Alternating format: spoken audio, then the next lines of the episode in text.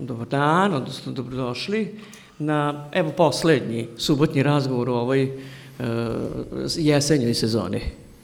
Zimu nećemo, to ćemo malo da preskočimo, a onda ćemo na proleće opet da se družimo. Stvarno mi je velika sreća što danas sa mnom dvojica kolega. Jovan Stojanović Cope, radio 021. To je ono što vas budi i što vas tera da ustanete i da budete vedri, čak i kad vam nije do toga. I odmah ćemo da razbijemo mit i legendu. Ljudi koji rade jutarnji program ne podnose ujutro da ustanu. Potpisujem. Ne, nisam nikada ni upoznao nikog ko mora da ustane da radi jutarnji program i da je srećan zbog toga. Možda je srećan zbog posla kojim se bavi generalno, ali zbog ustajanja u pet ujutru, ako nije pecanje, čovjek ne može da bude srećan. Ajde ga vidimo, kome, ko je srećan? Da, da. Mislim.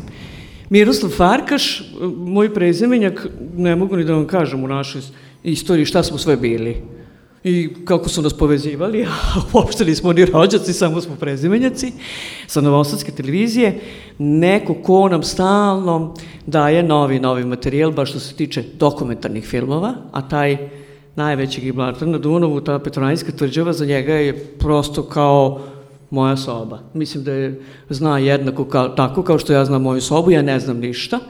I posebno što se tiče prirode, zato što je Miroslav veliki avanturista, Ja znam da zbog prezimena dobijam mnogo toga, da me stalno pita da li uopšte znam kako izgleda neka buba ili šta bi radila kada bi došla neka buba blizu mene, ali znam da je stigao, e, što se tiče Dunava, neka nam Dunav bude negde light motiv, pa će Copet da bude onaj koji se rekreativno, odnosno mislim da se negde puni baterije i da je to Jeste, da. mantranje da. neko kroz pecanje. Miroslav je potpuno protiv pecanja, ali je, što se tiče Dunava, išao baš tamo gde ne sme da se ide, je tako Miroslava? Hm? A zašto baš tamo? Tamo gde pecaroši ne idu, tamo sam išao ja. Da im pokažem kako izgleda Dunav. Kako može da bude i strašan. Da, jer oni obično u svojim stolicama, foteljicama sednu na obalu i zabace njihove štapove i čak i u ribu. Ali ja sam ti... se zavlačio u rukavce, u te delove gde pecaroši ne ide, odnosno tamo nema ni ribe. Tako Ima da, tamo zmija. Između ostalog je zmija. Baš lepo. ali zmije su najmanji problem. Da, ali pretpostavljam da baš nije mali problem kad ti ulaze u čamac. Pa mi smo imali susret sa jedno 20 njih, znači čitavo klupko je palo nama u čamac, jer smo se zavlačili u duboko u, to je močvara već, to je Kovirsko-Petoradinski rit, i sad pristali smo niz obalu, uz obalu i, i zašli. I dok smo mi tu sakupljali puževe, pošto smo to jeli, kad smo se vratili u našem čamcu je bilo onako sve klupko, pa može i 20. A znam tako... Ribarica, znači to je jedna otrovne. prelepa zmija i dobra i draga, voli da se mazi i tako. Uh -huh. I naravno jednu po jednu smo vadili, vraćali u vodu i tako. E, ali tada kada ste bili u tom koviljskom ritu, znam da ste upoznali nazvaću i Dunavskog Robinson Crusa. Jesmo. Uh -huh.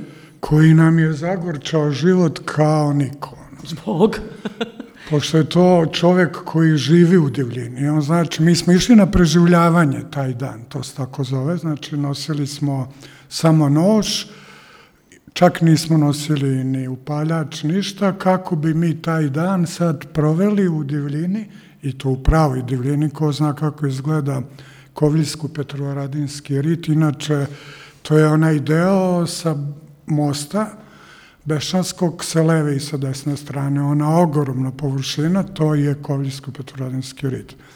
Međutim, tu gde pecaroši uđu, to je taj pitomi deo. Međutim, postoji deo gde se ne ulazi, jer jednostavno nema ribe, to je močvara, znači gde sve trune, smrdi, drugo neprohodno je, puno ima e, biljaka, što vodenih, a isto tako i šuma. I taj film koji sam napravio zvao se Kroz močvaru i prašumu. Jer zaista prašuma je i močvara. Znači prava močvara gde na primer, taj naš Robinson, zašto ga čak ne volimo, jer kad smo završili tu celu ekspediciju, on nas pita kako vam se dopalo i onda ovaj jedan učesnik je rekao, druže, da Bog da te nikada više u životu ne vidio i ne sreo. To je bilo toliko teško. E sad on je nas gledao kao uh, fine, finu gradsku decu koju će on sad malo da, da se šegači sa nama, jer mi svi vozimo kajake, ali ne vozimo u močvari, gde ti kako veslom kačiš, tako ti se biljke, lokvanji, sve to vuku po, po veslu. I ono što je najvažnije, ti ceo dan ko je vozio kajak zna koliko je to neudoban čamac, znači kičma, noge, mišići otkazuju i ceo dan. E sad mi smo mislili da će to biti par sati, međutim kad je on nas uvuko u tu močvaru, to je jednostavno jedan lavirint uh, tih prolaza i to ako bi nas tu ostavio, mi bi tu i ostali. Jer tu nema, ne dolazi niko i toliko i sad zamislite vi ceo dan, prvo smrdi užasno, močvaru, ne znam ko je posetio, močvaru jako smrdi, sve se raspada mm. i naravno najveća pošast, na prijer, uglavnom svi pitaju zmije, zmije. Zmije ima toliko da ih, ono, sve vreme su tu, ali zmija je ništa, komarci. Komarci su najveće zlo koje može da vam se desi. Znači, to su ruke ovako kao vuneni džemper. Toliko, toliko, je, toliko ih je i sad e, ja i tu sam tek video da svaki komarac ne ujeda. Ima to ženke mužijaci, ali to zujanje. Ti ne možeš da se braniš jer veslaš. I oni ti sve vreme oko ušiju, oko ulaze u nos, u oči. Tako da komarci su najveće zlo. To smo sad i shvatili, zato što, nažalost, imamo sad već tu groznicu zapadnog nila, pa ljudi umiru od toga baš od uvoda komarca. Eto i poslednja koga svima nama dobro znana i draga Mira Furlan koja je baš umrla od toga, od grozice zapadnog nila. Znači, komarci nikako nisu dobra stvar na svetu. Znači, Capa, što se tiče radija, ti si zapravo potpuno slučajno došao. U stvari, to je bilo jedno fino šegačenje sa da. tvojim drugarima. Da, uh, moj prijatelj iz detinstva prijatelj je radio jednu emisiju o naučnoj fantastici na, na radiju i jednom prilikom sedeli smo kod drugara, pričali, ja sam ga pitao kada će me povesti da, da vidim kako to sve izgleda. Ja sam imao sreću da moja majka radila u RTV-u i ja sam dolazio i na radio i na televiziju i zapravo sam bio, ovaj, gledao sam ceo taj proces i na radiju i na televiziji. Meni se to od uvek sviđalo sve, nekako mi je bilo, imao sam osjećaj kao da sam kod kuće. I hteo sam da vidim kako to sve izgleda, kako oni rade. I on mi je rekao, recimo u subotu uveče idemo u ponedeljak. Kako hoćeš, hoću. Došao sam e, u goste da vidim kako rade. Oni su napravili zapravo fazon i gurnuli su me u program, najavili su me kao gosta. I ja sam trebao tu da se snađem u stvari. I nekako su mi izdržao tu jednu emisiju. Posle toga smo otišli do grada, sedeli, pričali. Ja im kažem kako sam imao neku želju još kao klinac da radim noćni program i zvali su me možda dve, tri nedelje posle toga i rekli dobili smo termin noćni program, radio 021, nas trojica, ti treba da, samo da se pojaviš. I ja sam kao rekao, ok, to je to. Radili smo za nula dinara, radio sam svoj posao preko dana, tad sam radio jednoj prodavnici cipela na Spensu i onda sam na nju prodavao cipele, noći sam vodio noćni program. I onda sam dobio vrlo brzo ponudu o, da prenesemo emisiju u dnevni program i evo od tada, prošle 19 godina, samo. to je to, samo radio. Ali nekako s noćnog programa noćni je lakši. Samo kad nemaš onaj dnevni posao. Jeste, da. Od jutarnjeg. Da, da. Ali evo sad, šta je potrebno? Ja otprilike mogu i da zamislim, a možda mogu da kažem i da znam, kada u pet ujutru sedneš u autobusu kom nema nikoga, da izađeš da. napolje na ulicu gde stvarno nema ljudi u ne, to zapravo, vreme. ljudi koji u to vreme možete da sretnete, ko malo više obraća pažnje, može svašta da vidi ujutru u pola šestog grada. Obično srećemo ljude koji dolaze kući iz izlaska. I onda se, tu se se nagleda u centru stvarno raznih situacija. Neki od mojih komšija koji rade o, neke poslove koji zahteve rano ustajanje, neki od njih su jako raspoloženi da pričaju ujutro u autobusu, što ja moram da priznam nisam baš ujutru u pet, pola šest, šest, rade baš da nešto će retam, posebno ne svako jutro sa istim čovekom. A, mislim, svašta vidim na putu do posla, meni je to nekako uvek inspiracija.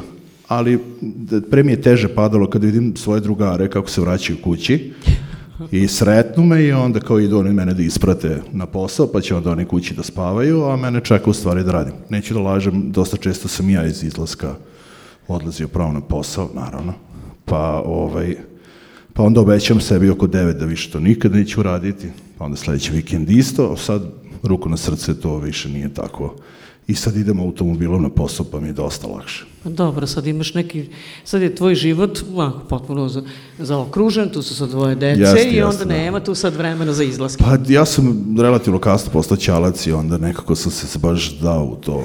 Uživam, volim i, i koristim stvarno svaki slobodan trenutak da budem s porodicom i tu negde nema mesta za izlaske toliko, ni blizu kao pre. Sem pecanja, ali to ćemo pričati. Sem naravno, To, okej. Miroslave, što se tebe tiče, ti si negde ušao u televiziju, u medije, prosto kao neko ko je, nazvaću tako bio teh, tehničko lice, u tehnici. A onda si osmislio jednu emisiju na kanalu 9, po koje bi mogla da se nazove kulturni vodič ili zapravo vodič kroz Novi Sad, to je Biber, šta se kao dešava u našem gradu. Pre neki dan si mi rekao da si potpuno zaboravio da si ti to osmislio. E, Ja sam u televiziju ušao iz opklade u jednom noćnom klubu, pošto sam ja pravnik, studirao sam prava i drezo i sad pretpostavljam da ljudi starije generacije znaju Drezve je bio advokatski klub i tu smo se mi okupljali kao i bend koji je tu svirao, Krva Meri, su moji prijatelji. I ja sam njima napisao dve pesme za, za mm. band i onda ova jedan neka otvara se nova televizija kao treba im kanal 9 tada. Kaže, ako napišeš neki na brzinu i sad ja znam već i doziran sam bio alkoholom i znam da sam pisao na nekoj salueti, kao neki kroki za neku emisiju, ako napišem, on će to odneti direktoru, Nemanji pokojnom Pavloviću, I zaista ja to uradim i Nemanja Pavlović me pozove, međutim kad sam ja došao, ja njemu nisam ostavio nikakav utisak, jer sam bio rocker, imao sam veliku minđušu, dugačku kosu, znači sve ono što Nemanja ne voli. I on je rekao, aj, kaže, daću ti prvo da motaš kablove, sve to dok, i to sam radio možda mesec dana, i onda taj čujani biber, sam mu iznao emisija koja je išla svaki dan i to je najdugovečnija emisija u Novom Sadu. Znači, na dan danas ide. Ja sam je osmislio, napravio koncept, sve, njemu se to dopalo i tako sam postao urednik te emisije.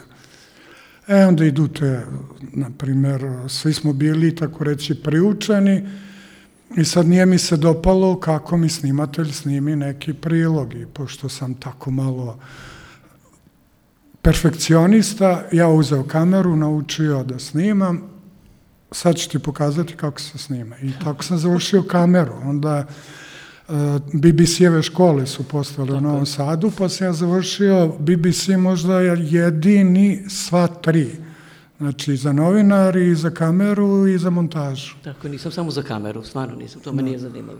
I onda, naravno, donesem materijal, kolega montažer opet mi to ne uradi kako treba, onda ja sednem i učio sam danima i sam sebi sam montirao. Sad radiš sam svoje emisije, montiraš sam svoje emisije, tako? Pa ne sve, uglavnom da. kostoru postavim, onda kolega montažer to...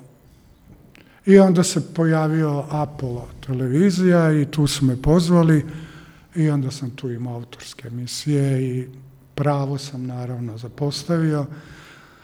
Malo po malo, prvo vanredno, pa onda pauza od godinu dana, tako da od prava ništa. Ja Klasični put. 20 godina sam u medijima, a pravo ništa. Pravo stoji tamo gde je bilo to. Mislim, indeks mi je još uvek, što je zanimljivo na fakultetu, jer sam nekoliko puta pokušao, ma sad ću ja to, imam još dve godine kao samo da, da završim, međutim, pra, novinarstvo i televizija je toliko zarazno da jednostavno ne možeš da se izvučeš iz njega. Jeste. A što se tiče radija, kažu tek je to droga, mi znamo. Kad Jeste. uđeš u studiju jednom, tek to, ne da si navučen, nego nema ti spasa. Evo, ja iskren da budem, ja ne znam mađarski, ne razumem ga. Voleo bi da, da, da ga razumem, ne razumem ga. Ali mi se dešava da ja vozim kroz Mađarsku i slušam mađarski radio i obraćam pažnju uh, kako voditelj priča, zato što mi interesuje. Gde god da odem, uvek slušam radio. U kojoj god da sam zemlji, u kojoj god da sam gradu, slušam lokalne radio stanice, slušajući i uvek tražeći nešto novo što bi, što bi zvučalo dobro i što bi mogao da iskoristim kada dođem, kada dođem u Novi Sad. I prosto radio je, ja moram da priznam, ja sam nekoliko puta rekao sebi, on, probudim se ujutro kao ja, ovo više ne mogu da radim.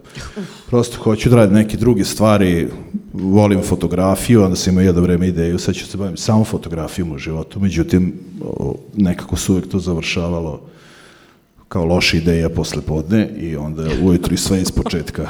Tako da, ako se i desi da ne radim na radio 021, verujem da ću raditi u nekoj drugoj medijskoj kući, prosto je to posao, kao što je čovjek rekao, tolika zaraza da sve ovo ostalo ima manje smisla posle. Da, čak i kad stvarno nemaš više želju ni da odeš Pa i samo da. imaš želju da se odvojiš i da te niko ne poznaje, opet te neko vrati. Kao... Pa Zapravo jedan dobar godišnji odmor to sve može To. da sredi, izniveliše i čovjek kad se ponovo vrati ovaj, vrlo lako nastavi gde je stava do sledeće godine, sledeće prilike, do sledećeg putovanja.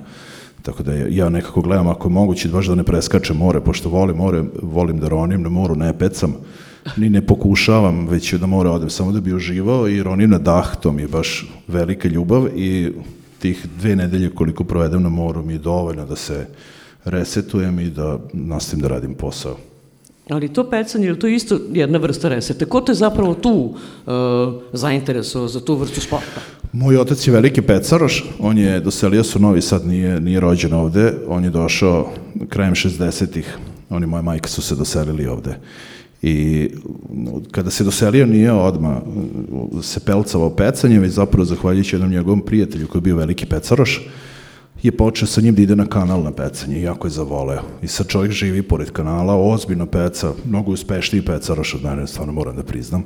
I on voli da peca šarana, to mu je ovaj, i deveriku i samo to peca i u tome uživa. Sad je u penziji i baš je koristi na najbolji mogući način. I sad, on je mene kao klinca uvek pokušavao što više da vodi na vodu i ja sam to negde više shvatao kao druženje sa njim nego, nego uživanje u, u ribolovu. I posebno kada nismo više živjeli zajedno, u jednom momentu se moji roditelji rastali i onda nam je tu bila prilika da se viđamo i da se družimo i da pričamo.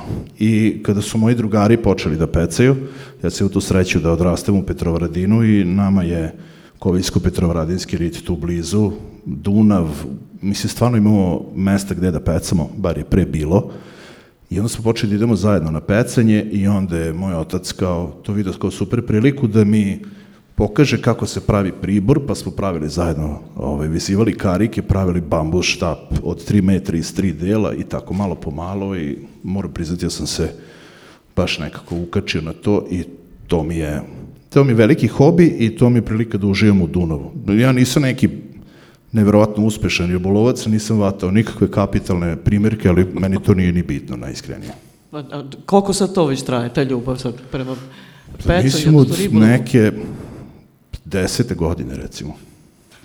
To je to. I volim, da, imam prijatelje koji su jako uspešni ribolovci, koji imaju čamac i čovek je bukvalno svaki dan vodi. On je svoj život organizovao oko pecanja. On ima jedan posao koji radi prepodne, sredinom dana i predveč ide da peca i uveč radi drugi posao. I on je uspeo super da namesti sve sebi u životu da svakog dana može da ode na Dunav. Tako da ja imam priliku da idem svakog dana sa njima ako hoću, uh, čamcem i onda stvarno uspemo da obiđemo velik deo Dunava tu oko Novog Sada i on je poprilično uspešan ribolovac i stalno me zeza što uvek uspeva da upeca više od mene, ali ja uvek kad imam priliku ja iskoristim da odem čamcem negde da se provozamo, uvek fotografišem Dunav, Da, to i, ti mostove. fotografišeš stvarno i Da, uvek, sve. uvek. Gledam zato što su scene na Dunavu nestvarne, to čovjek ne može ovaj, da vidi, osim ako ne ide čamcem. I onda ja uživam u celom tom paketu, dakle i pecanju i sve što pecanje sa sobom nosi. Uh -huh. Miroslav se drugačije resetuje. Njemu je Fruška gora u stvari najveći spa i najbolja banja, vazdušna.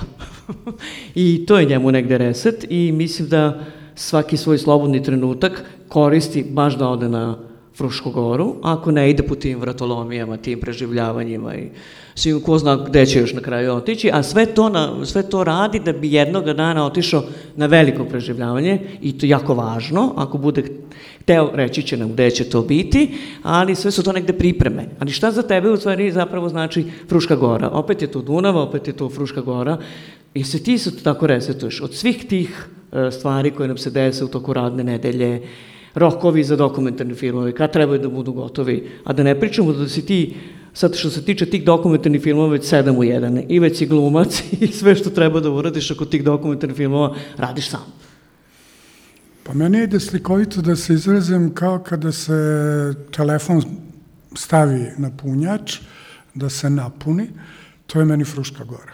Znači ja se u toku nedelje ispraznim i onda kad odem na Frušku goru jednostavno uključim se i punim. Uh. -huh. To je kada sam ovde, a inače meni reka, e, ne samo Dunav, evo sad sam se vratio sa Tare, bio sam na Tari, Tara je nešto sasvim drugo od Dunava, tako da su mi reke, reke neverovatno važne u mom životu i nema reke u Srbiji koju nisam savladao. A što kažem savladao, jer planinske, planinske reke kao što je Tara, Lim, Visočica, one zaista traže da ih savladaš. Dunav je, ovako deluje pitomo i sve to, iako uopšte nije bezazlen, a sa Pecarošima mene jedino vezuje Dunav i ništa više. I čamac.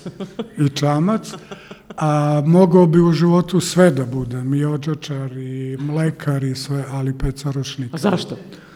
Zato je pokušao sam, imao sam tih nekih koji su pokušavali da me navuku, ideš sa nama, ideš sa nama, ja sam, ajde, da ispoštujem kolege, seo, oni su zabacili te štapove i sedimo, sedimo, meni posle Čekaj. pet minuta dosadno, dosadno i to je bila begečka jama, sećam se.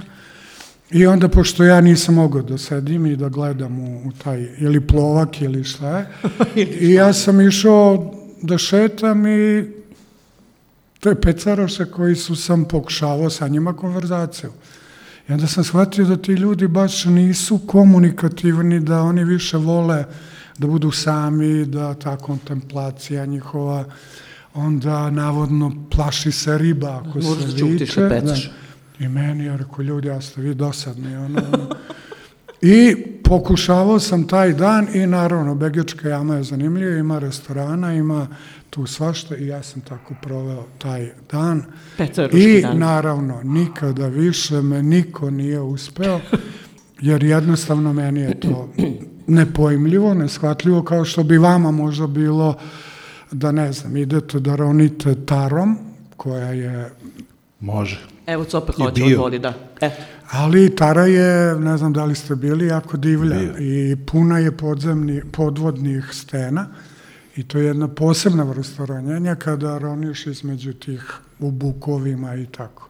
I nisam ronio, ali sam bio na raftingu, pritom ovi su roditelji s tog kraja, Tako da uh mhm. -huh. ta neka priča mi je skroz poznata, pritom ja i na planinu Taru baš jako volim da odim, svake godine uživam u šetnji u ove šumove prirodom, tako da apsolutno razumem zašto i, i apsolutno razumem taj osjećaj da kao uh, telefon na punjaču da se čovjek napuni. Čovjek ako sa prirodom se ne druži, prosto mislim da posle nekog vremena podivlja, to je neki moj utisak, da je to taj mir u čoveku koji, koji priroda pruže, ništa ne može na svetu da pruži. Tako da, apsolutno shvatam. Ne, od prirode ja, na primjer, imam nekoliko drugara koji su onako tipično urbani, sve bildovanje, skupi automobili, uveče kafići i onda ujutru su kao izduvani baloni. Da. I kažem, ajmo ljudi na Frušku goru da vas, ajde, ima dosadno mu kao, I na prvo kad smo otišli, ja imam svoje delove Fruške gore, čak i svoje čarobno mesto i svoje drvo na Fruškoj gori imam, koju uvek zagrlim i ja to uradim i kaže, je, ti nisi normalan. Grli drvo, ono, ono. Ja vam kažem, ajde, pronađi od ovog hrast, hrastova šuma je bila, pronađi drvo. Zagrli ga i samo ćuti i osetit ćeš, ako ne osetiš, onda nisi ljudsko biće, osetit ćeš neke vibracije. Evo ga, dan danas on to radi i što je najvažnije, on kada vodi nekoga, isto ih to tera da rade i tako se taj krug širi i pomogne, uvek pomogne. Da ne pričamo o pticama koje, koje tu sve vreme imaju svoje nastupe. Suhi koncept. Da, tako da to onda ti se jednostavno vratiš onako pun adrenalina, pun, pun si svega i kada se vratiš šta god da se desi neprijatnost na postu, poslu, taj adrenalin i ta energija nakupljena sve to nekako neutrališe. Uh -huh. A da ne pričamo o lepoti, ko voli lepo, Fruška gora toliko nudi lepog, od predela do jezera, jezera manastir i sve to nadahnjuje.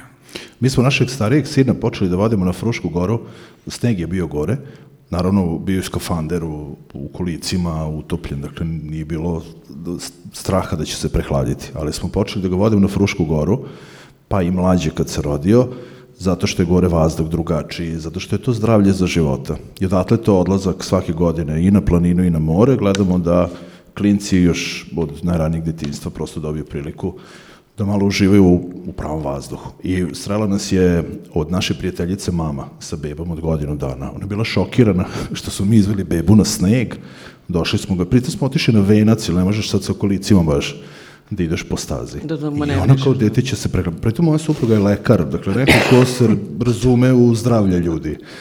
I ona je bila šokirana, kao, šta radite vi po snegu s detetom od godinu dana? I kao, pošetam, mislim, on se vozi u kolicima, pa prehladit će se, pa dobit će upalu, pa neće. Mislim da je tako, u Rusiji bi sva deca ne bi uspela ne bi da žive. Ne bi bilo, na minus da, 60 da, da, otprilike da. kad žive. Tako da, evo i klince skroz gledamo kao da, da, nadam se da će se ukačiti, da, da vole prirodu i Fruška gora, Dunav, živimo u super jednom gradu koji nudi toliko toga, a da nam je sve to jako blizu i za sada još uvijek poprilično dostupno, tako da je to, mislim, prava sreća, pravi raj.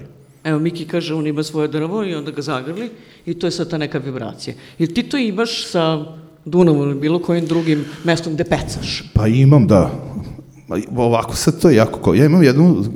Ja nisam kafanski tip, ali imam kafanicu na Dunavu koju jako volim zove se Šaran u Petrovaradinu. I tu stvarno dolaze ljudi različitih fela. Dolazi veliki broj njih iz grada, ali lokalci koji su tu svakog dana su kao iz neke neverovatne priče. Ja obožavam da se družim sa njima. To su ljudi koji ja znam čitav svoj život. Ja sam skoro ceo život u Petrovaradinu i jako ih volim, jako su mi svi dragi.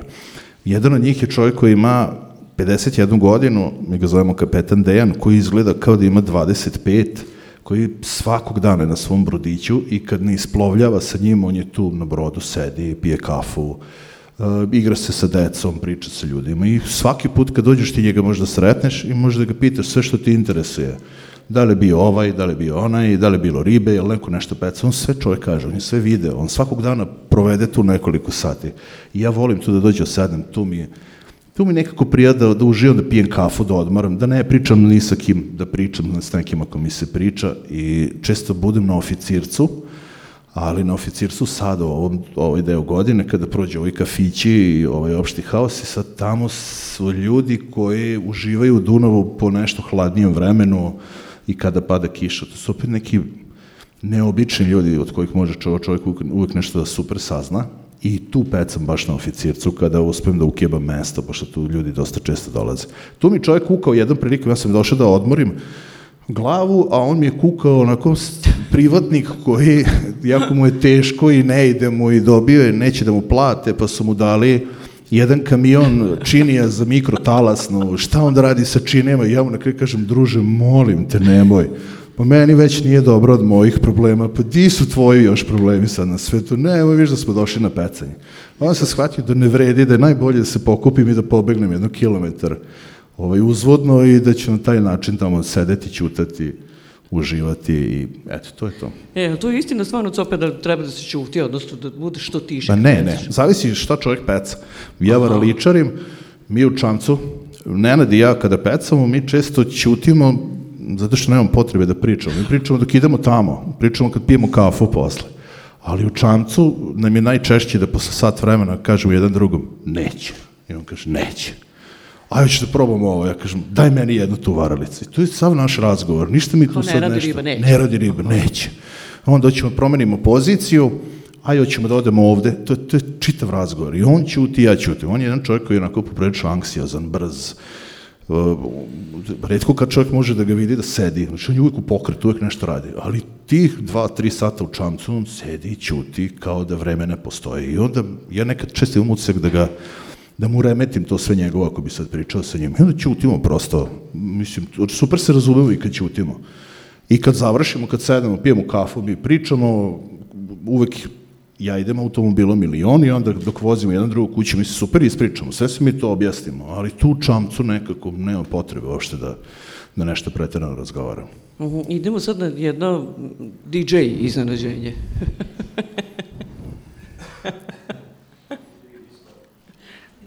DJ Vlatko. Disko. Na disko.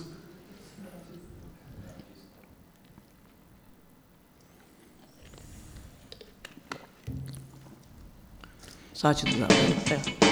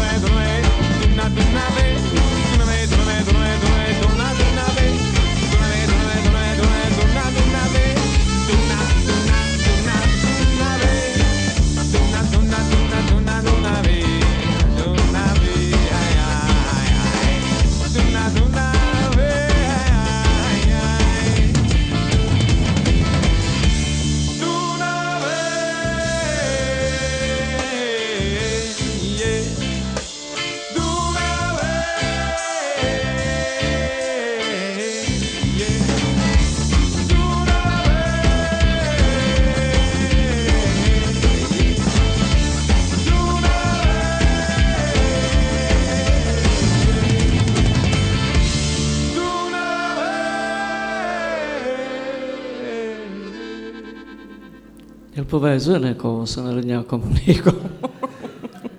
Ali kada to uradi Voje Kilo Kilo Banda, pa onda to bude drugačije. Ali nema veze. U svakom slučaju, e, Dunav nam je kao light motiv e, danas, a u stvari ne znam ni koliko smo mi svesni e, da je pored nas toliko velika reka, vrlo važna reka, da ne pričamo o plovnom, da je to zapravo negde jako važan plovni put, a mi negde svaki dan, čini mi se, sve više napreduje u tome da ga ugrozimo. Apsolutno, da. Na treba bilo koji da prošeta, način. treba da prošeta obalom Dunava kada padne voda naglo. I onda da shvati da mi generalno kao civilizacija nemamo nikakve šanse zato što toliko ne vidimo dalje od svog nosa da je to jezivo. Dakle, samo kada naglo opadne vodostaj, svo đubre koje pliva rekom završi u obali, u granama i čovjek kada vidi one vrbe na kojima vise kese koje su iscepane, mislim da ja, ja tužniji prizor nisam vidio u životu, a viđem ga baš često, često, s obzirom da sam stalno na Dunavu. Evo, posebno ovo leto kad je bilo suša, pa su kuce gotovo prešle čitav Dunav, ono, mogle da pređu i da bude plaža za sve njih, mogu da zamislim tek šta je onda bilo. To je katastrofa i koliko god ljudi čistili obale Dunava, mislim da, ja na neka mesta ne ide više da pecam, recimo išli smo, sad slagaću, ne bi to, d- vrlo je popularno na kanalu Mrtva Tisa u pitanju. I posljednji put kad smo drugari ja došli, imam drugari jednog Pavleta, nas dvojica idemo na pecanje tako što idemo pick-upom i onda nosimo 500 stvari i onda ceo dan tamo sedimo, kuvamo kafu, uživamo, pričamo i kao pecamo. I posljednji put tu kad smo došli, zabadamo držač za pecaljku i ja shvatim da prolazi kroz plastiku, kesu, flašu i kutiju praznu od crva. I onda sam rekao sebi, zašto bi sedeo u deponiji, pobogu, ovo je vam pameti, ja neću da dolazi više nikad ovde. Iako ti sad uvek pokupiš sve za sobom i pokupiš ono što je neko pre tebe ostavio, prosto je nemoguće očistiti obale koje su toliko prljave da je to neverovatno. Jeste. Miroslav, se- sem Dunava, mislim da je sa Fruškom gorom isto taka, takva stvar, da mi gde možemo da zagadimo, ostavimo smeće, to nam je potpuno ono kao po defaultu, to nam je negde obrazac ponašanja. Jeste, ali mogu da pohvalim sad da li su to novosađani ili, ali pretpostavljam da novosađani znaju da čuvaju, oni koji idu svake nedelje. I prošle nedelje sam obišao dobar deo Fruške gore i prijatno me iznenadilo što nema smeća.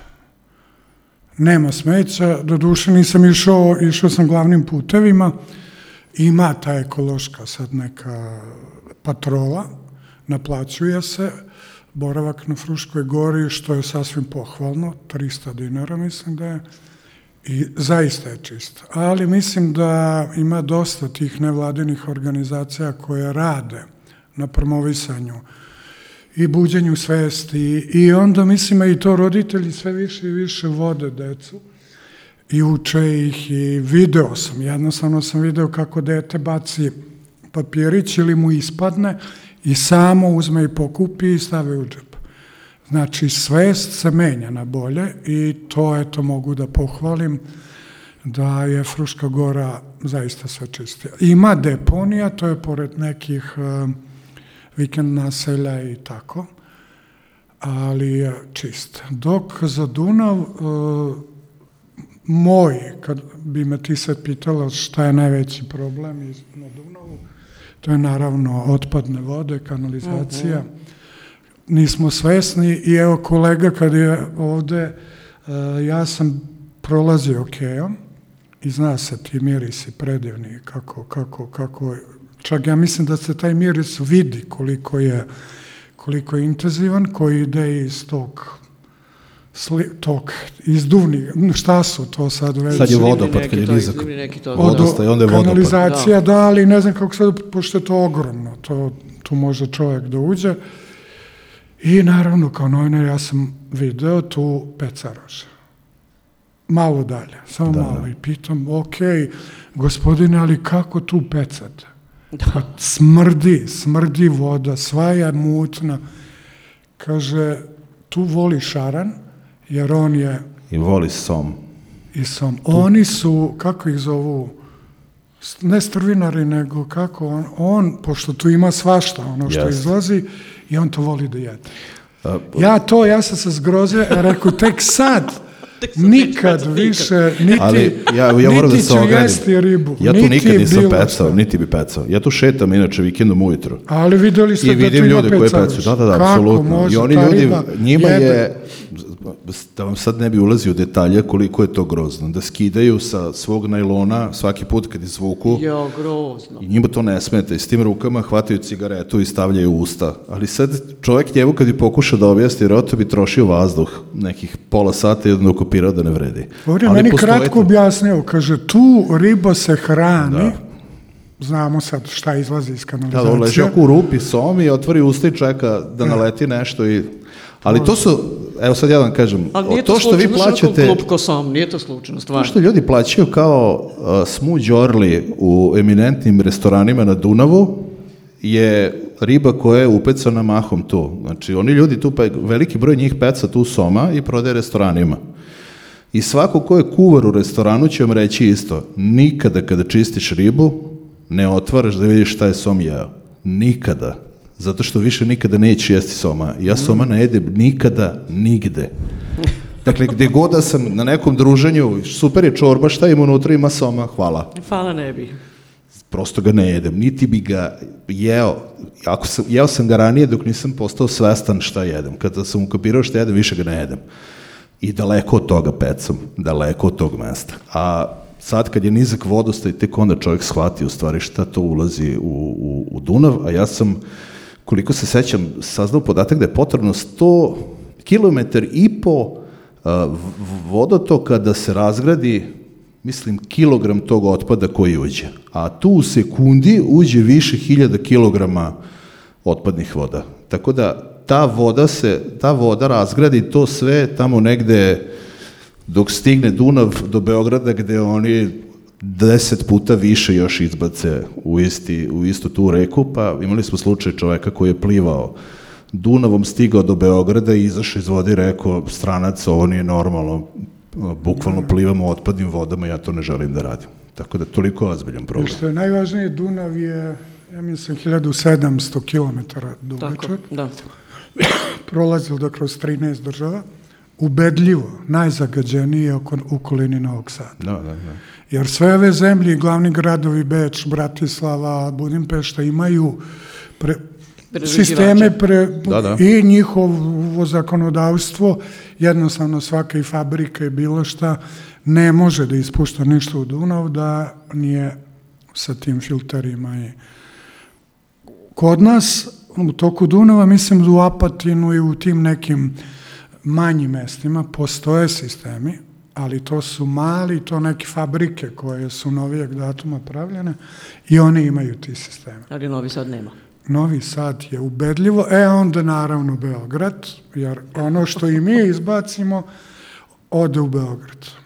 Onda Bugarska i Rumunija već su u Evropskoj uniji i oni se moraju i oni ugrađuju te prečice. Ali ubedljivo naš tok Dunava. Znači, Novi Sad i Beograd, to je Osim septička, otpadnih voda, jama. Da, osim otpadnih voda, ja pričam i o velikoj količini plastike koja plovi automobilskih guma i raznih stvari. Ko se seća pontonskog mosta dok je bio na Dunavu, Tako je. seća se koliko tu đubreta bude. I onda su šampioni se dosetili, doveli su bager i on je s jedne strane grabio i prebacivo na drugu stranu. I to je bilo njihova, njihovo rešenje za čišćenje. Pa im je onda neko skrenuo pažnju da to nije normalno, a onda su počeli da utovaraju u kamione. Tako da su mi tu uvek, ja imam utisak da, da ljudi ovde uvek gledaju šta je lakše, pa kad neko kaže, e to sad više ne može, onda odjednom počne se ra- rešava taj problem, a ovaj problem postoji već toliko dugo i uvek se priča o njemu i ništa se apsolutno ne dešava. Poslije što sam čuo da je neka ideja da a, naprave taj kolektor u Petrovaradinu, da će otpadne voda onda ići i slivati se Koviljsko-Petrovaradinski rit koji je jedno blago veliko. Vi to bolje znate od mene, proveli ste više tamo. Da, ajde, ajmo tamo kao nema nikoga, super, je, možemo tamo da će i sve da tu ispuštati. Do sada mislim da je postao jedan ispust samo u Petrovaradinu, u blizini Rokovog potoka, ali sam Rokov potok je, ja verujem, poprilično zagađen, zato što su i tu ljudi svoje kanalizacije, zašto bi platili priključak kad mogu da sprovedu direktno u potok, tako da... Evo, mi sada već imamo ekološku borbu, tako ću je nazvati, za Dunav, odnosno za Šodroš, Da, Gde da. ljudi žive već nekoliko meseci u ekokampu. Jeste. I čuvaju to malo zdravog Dunava i svega onoga što može da bude zdravo u našem gradu, jer je vrlo pametan plan da se tu napravi Novi Sad na vodi. Da, da, da. Ne znam baš na kojoj, na toj čini bi se najzagađenijoj, ali evo opet postoji taj jedan deo, kako ti kažeš, onda će otpadne vode otići u taj koviljski rit, Petrovaradinsko-koviljski rit, pa ćemo tamo to da zagadimo, a ovamo i ovaj deo najlepše prirode koje postoje na Dunavu i to ako možemo da napravimo jedne fine zgrade od 20 sprata. Da, da.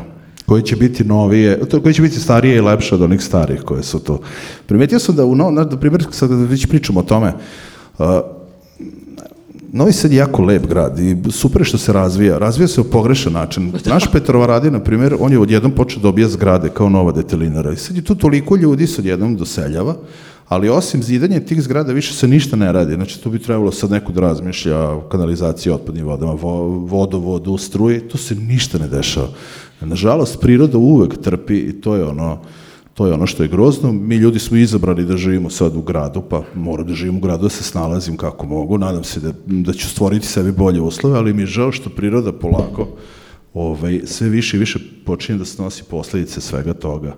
Šta mi radimo konkretno, zapravo loše za taj, nazvaću ga životinski svet koji živi u Dunavu, dakle ta plastika, pretpostavljam da može da pomori onoliko ribe, jer oni prosto ne Može. znaju da se snađu. Evo, ja ću reći da nije e, redko videti ljude na Dunavu, kod oficirca postoji peskara velika, gde se brodovima dovozi pesak i onda se uz pomoć vode transportuje tu peskaru i onda dolaze posle ljudi, kamion, na kamion se tovari bagerom i ljudi kupuju pesak na kubik i nose. I često se dešava da bude tu ogromna velika rupa. Kada je visok vodostaj, onda voda uđe u tu peskaru i ona je super za riblju mlađ koja tu bude. Ali nastaje problem kada se voda problu, povuče, a mlađ ostane zarobljena u toj ogromnoj rupi u peskari. I ja sam video više puta u svom životu da ljudi, pecaraši dolaze, na- ja sam bio među njima, kantama a, skupljaju vodu u kojoj se nalaze male ribe i onda, mislim, ima da se nosi, nije mala razdaljina, do of- oficirske plaže gde ispuštaju u Dunav. I to tako rade 3-4 dana bez prestanka, ali ne bili bar malo pomogli tom ribljem fondu koji je, je slaba reč je ugrožen, a onda se desi da posle nedelju dana vidite čoveka kako peca ovolike smuđeve, gde je apsolutno zabranjeno tolikog smuđa odneti kući, uz izgovor da su super kada se ispeku reš kao čips. I ja sam čak čoveku davao pare, kao evo ti idi kupi kesu čipsa, molim te, pusti ih nazad. Da, samo nemoj Pa uzeti. to treba da poraste, to su jako male ribe. Tako da ne znam, to je neka borba sa vetranjačama. ali- Za, kada se pitala šta je za ribu uh, i živi svet u vodi najopasnije, samo treba da se zamislimo jedna veš mašina, jedna sudopera, WC šolja, pranje automobila, pa ono sve što ide. Sva ta hemija ide u Dunav Da. i ona se ne razlaže.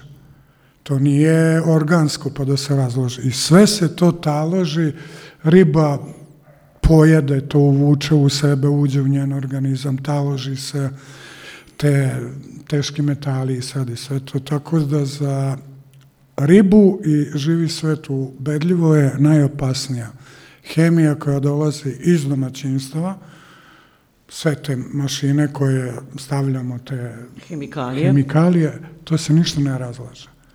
To ostaje u vodi, riba to u, u, u, u, uvlači u sebe i kroz vodu i tako da, a naravno da kad mi jedemo ribu, mi to onda u sebe, jer postoje ti, ne znam sad kako se zovu, ali ti neki teški metali koji ne mogu da se Da, to je čudna priča o, o ribi i živi koja se nalazi u njoj i u Mhm. morskoj i u rečni. Tako da, uh, mislim da je neki neverovatan procenat pronađen u konzervama tunjevine pre koju godinu, pa seća se da je bila frka oko toga. A šta se ljudi ispuštaju Dunav, ne znam da li se sećate, više puta je, uh, izveštavali su mediji, neko puštao neku crvenu, Crvenu tečnost, tečnost, tako je, pa su u mislili da je kanalizaciju. krv, Da. Šta god daje, mislim, ja ne mislim da je nešto što je bezopasno i što će se ovaj, lako razložiti u vodi. Tako da, i što ne govore, ne mogu da pronađu ko je, ili je to neko ispustio u kanalizaciju i to je to, ne mogu da prate. Neko sigurno ko je dobio zeleno svetlo, ako možeš to da urediš, ili krišom, nebitno je, u svakom slučaju u Dunavu jeste, i to stvarno treba mnogo vremena da bi se uopšte on, pa da on sam od sebe ne može ni da se pročisti, jer nema kako. A kada smo pričali o rešenjima, meni je nekako najlogičije, klinci su najbolje ulaganje u budućnost, pa i u tom smislu. I ako ih, a roditelji ih često ispravljaju, vrati se, ubaci taj papir u kantu, zato što nije lepo da ostaviš na ulici, jer neko drugi treba da ga pokupi ili će da zagađuje prirodu. Pa kada mu pokažete depo ili gradsku, kako izgleda kad prolazite autoputom i, i putem i neverovatno smrdi i objasnite mu da je to sve zato što mi tu pravimo veliku količinu đubreta, pa se to negde mora ostaviti, pa ta deponija ispod to je veliki znak pitanja šta sve ispušta u, u podzemne vode, ali ako klinca učimo na vreme da obrate pažnju, da vode računa, da poštuju i vole prirodu, ja mislim da je to jedino, mi smo očigledno negde pogrešili i skrenuli sa toga, mi mislim generalno, a da su deca ta koja mogu sve to nekako da, da poprave jednog dana kada njih dođe red da odlučuju. Eto, to je moje neko mišljenje. Da, da mi imamo prve korake u ekološkoj osvešćenosti, a da, da oni ga to I razgrade. naravno mi dajemo primer Tako je. Ali meni je fascinantno da a, kada to uđe u svest klinaca, ne samo klinaca, i da to postaje cool. I ja, na u Fruškoj gori sad e, četiri momka i vidi se, tu su limenke piva, pije se, dva ranca puna praznih limenki. Znači, nisu bacali, nego su sve stavljali u, u ranac. To me je toliko oduševilo i to je, a momci, znači nisu neke devojčice fine, nego ono, 18-19 godina, znači sve što su popili, vratili su u ranac. I nose, nije ga znači mrzelo da on kroz Frušku goru vuče pun ranac i raznih kesa i sve to i onda izbaca. A mislim da je Znači rešenje... to je postalo sad Jeste. cool. Ja sam cool jer, eto, čuvam Da, čuvam svoju okolinu, o, o životnu okolinu, da. A pre je bilo, naprimjer, meni se dešavalo na limu, na primjer, i kad smo išli na toj razne regate, kul je bilo piti na čamcu i onda ovako frčnuti limenku To vodu. je baš super. I onda kad ih pitaš te, pa kaže to reka nosi. Kaže, što će negde odneti? Ali gde? E, pa onda smo mi, pošto smo mi bili novosađani, a oni su bili prvije polje ili nešto, i oni, sve onda smo mi namerno išli za njima i kupili. Da ih bude sramota. I bilo ih je sramota. I mi smo to sve natovarili, čamac nam je bio pun praznih limenki i kad smo pristali, isto pristali pored njih, da im pokažemo. Tako je, da može. I mislim da je malo proradilo da sledeći put neće. Inače sad cool na Dunavu da klinci uzmu recimo od tate brodić ili čamac i naravno da cugaju dok su na, na vodi i onda skaču i kupaju se i naravno nisu usidreni već. I oni i čamac idu nizvodno. I onda puste muziku odvrne odvrnu više puta video.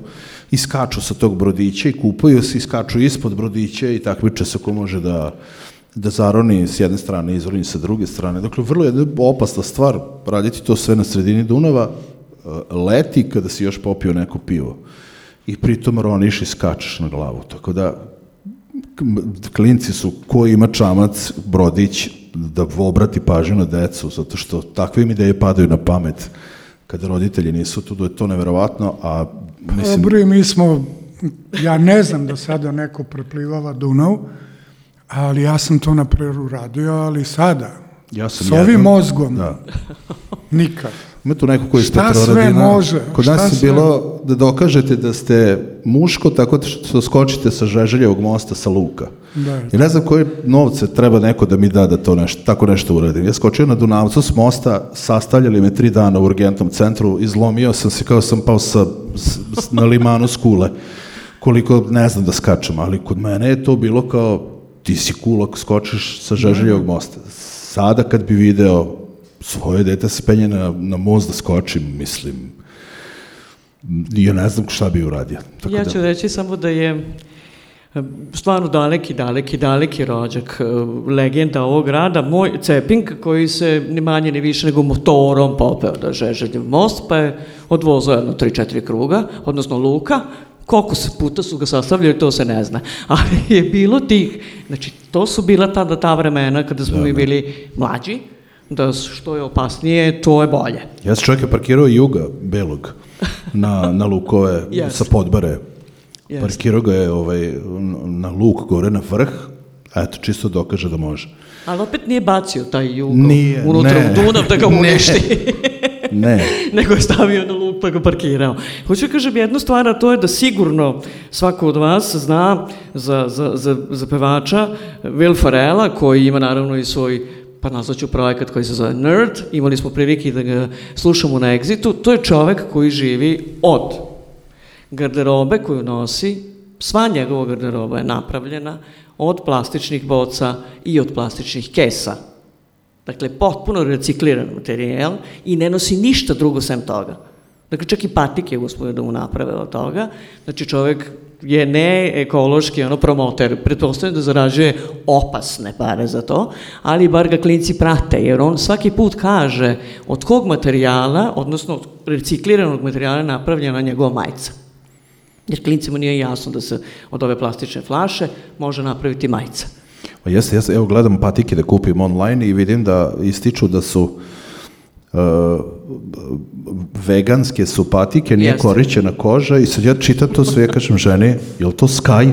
Jesi ja to dobro, jesi to prezvalo Sky? Eko sad je koža je veganska. Sky. Da, e, Eko koža. A to je ovo Sky. je, Da.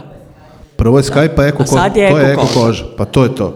Da. Ali je kao veganski, nije korišćena prava koža, nego je kao, sad je onako zbunjen, pošto sad ja, ja i moda, ja i materijali malo slabije, pa mi je žena tu ono od poveći, ali kao si ja to dobro, to nije prirodna koža, onak nije prirodna, dobro, okej, kao sad kapiram, ali vidim da je to sad fazon čim se ističe u prvi plan, prilikom reklamiranja nekog proizvoda, znači da je postalo cool, što znači da je dobra stvar.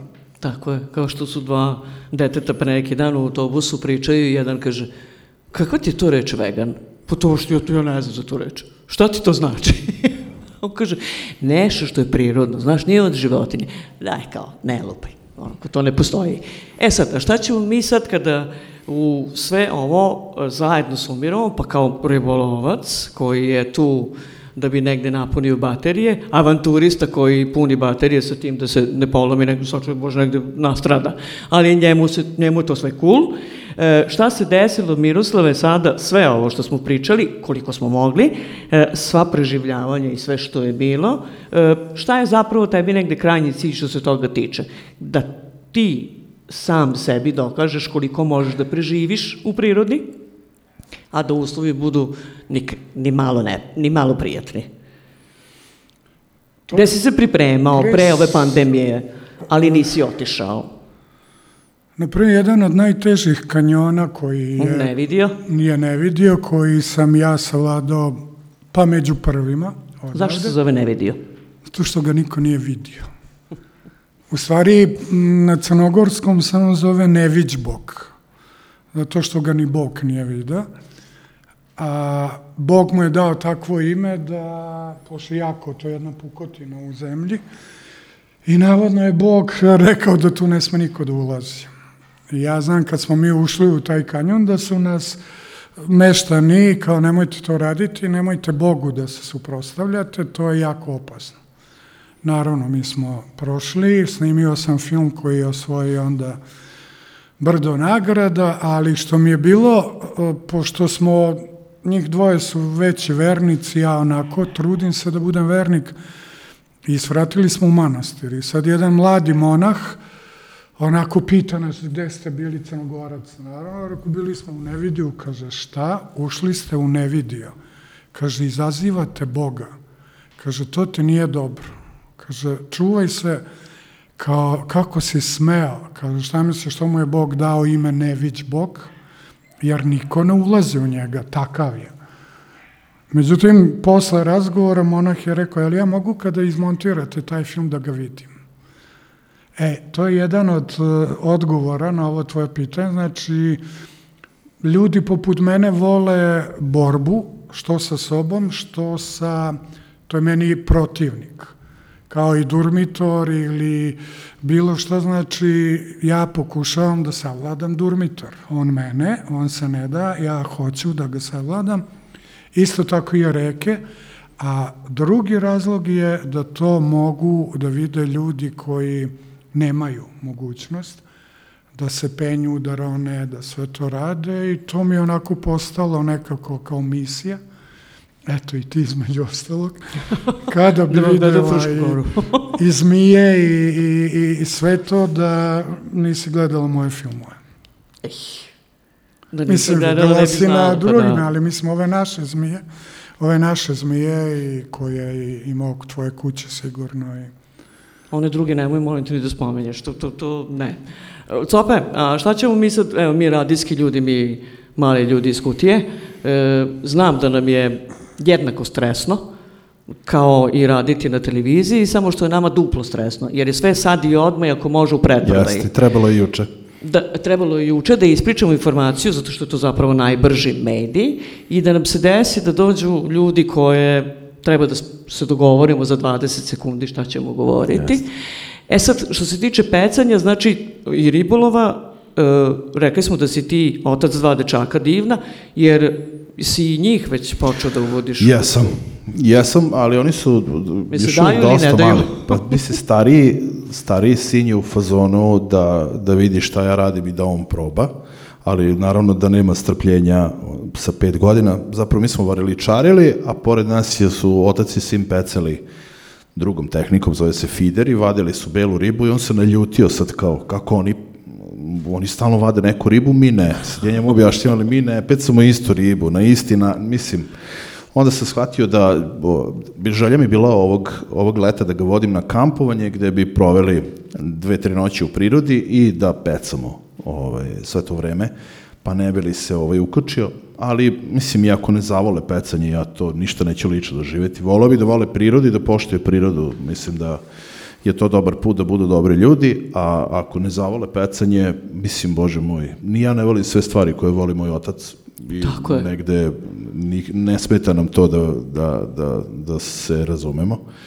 Tako da moj, ja bih volao da zapravo prvo kupim svoj čamac sa idejom da jednog dana bude brodić i da porodično zapravo idemo dole do Srebrnog jezera. Ja sam tamo više puta odlazio pecao, Golubac je prelep, ceo taj tog Dunava tu pre Klisure je neverovatan i super priroda i vidim da neki moji prijatelji odlaze sa, sa svojim brodićima, ja bih volao da jednog dana i ja imam brodić pa da na taj način putujem ovaj, Dunavom i da uživam. Nadam se da ću uspeti, a ako ne uspem, mislim živim pored Dunava, uživaću njemu svakako. Tako je. Miroslav je kroz svoj rad po- pokazao, bar što se tiče dokumentarnih filmova, koliko poštuje Frušku goru, šta sve može da se uradi, posebno tvrđavu, čak ima i svoje udruženje koje se bavi time da razmišljamo i o kulturnom i istorijskom nasleđu, pa onda na sve načine da nekako sačuvamo to što imamo, stalno se protivi egzitu, zato što egzit drma tvrđavu, možda i sruši,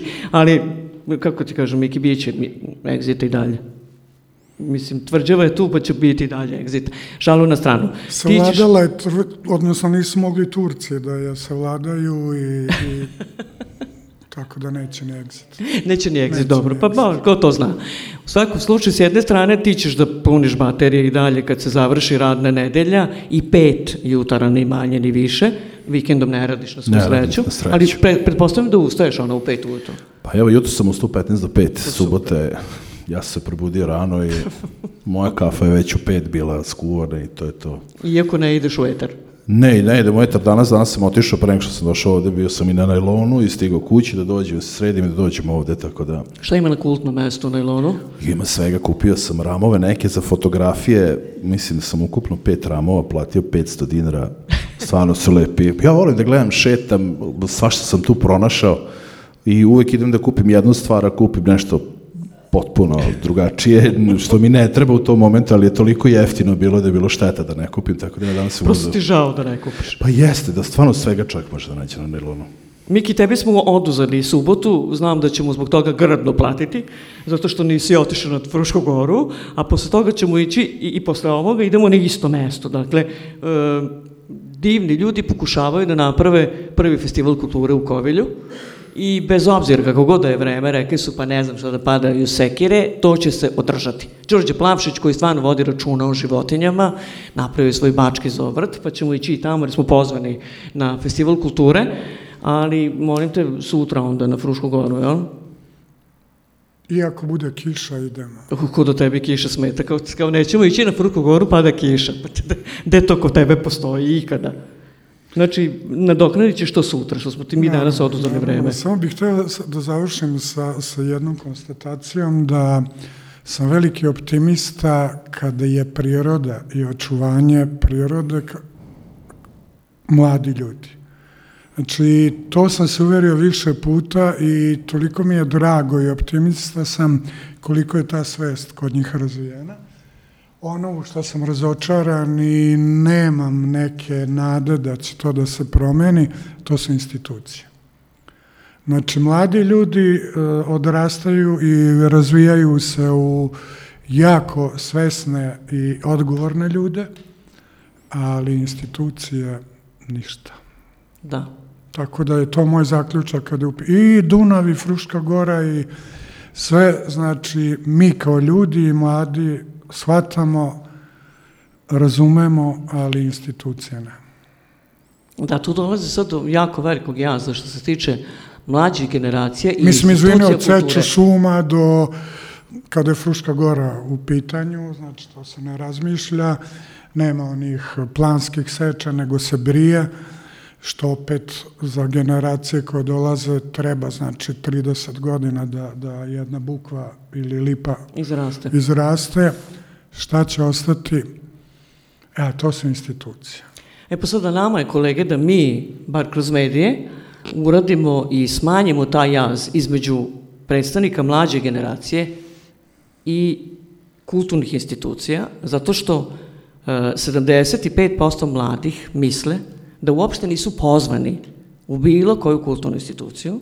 S druge strane, ljudi koji rade u kulturnim institucijama, njih 85%, kažu da ne vide zainteresovanost kod mladih ljudi.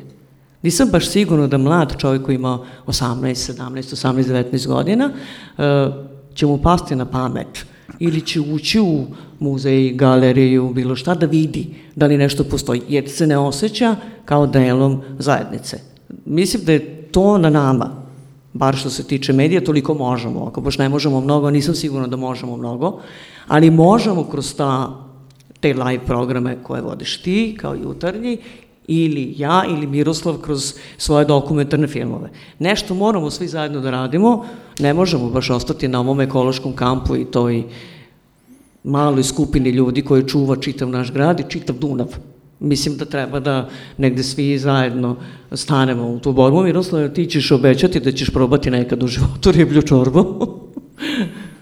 Možda, ali, da ali negde tamo oko Tare gde postoje pastrmke Evo.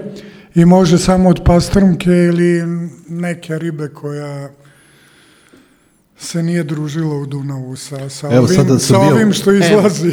Prošli vikend sam bio u Samoboru i šetam kroz Samobor i gledam pastranke koje, koje plivaju. I kažem svom kumu kako vidim sebe jednog dana u penziji na ovako nekom mestu koje je čisto lepo, što nema potrebe kako pecanje pastranke, već otpust, gledaj, gledaš svakog dana kako pliva u toj čistoj planinskoj reci, da ti srce bude ovaj, puno koja je to lepota i oni ljudi jako znaju to da ceni poštuju, jako mi se sviđa kako su to sve kako su to sve lepo uradili i kako to sve ima smisla. Ja bih volao da tako bude i ovde. Evo, ovako ćemo da zakružiti priču tako da ćeš nam ti obećati kada odeš tamo odakle su Svi ste roditelji. pozvani. Pa Tara, pa onda vodimo i Miroslava, ti upecaš pastramku, to će onda jesti, zato što nije iz Dunava i tih nečistih voda. A mi ćemo svi zajedno da idemo i da onda radimo na ekološkoj svesti. Dakle, koliko god da nas je ovde, razmislite o tome. Naš je grad, naša reka, naša budućnost. I rekao je Cope već u razgovoru, mi kao civilizacija stvarno nemamo mnogo šanse. A ako se ne osvestimo, a mislim da nije 5 do 12, nego je minut 12 do je pet. 12. Da. Hvala mnogo što ste bili deo i ovih subotnjih razgovora. Do proleća u hibernaciji smo. Zimski san će još malo, pa smo u hibernaciji do proleća.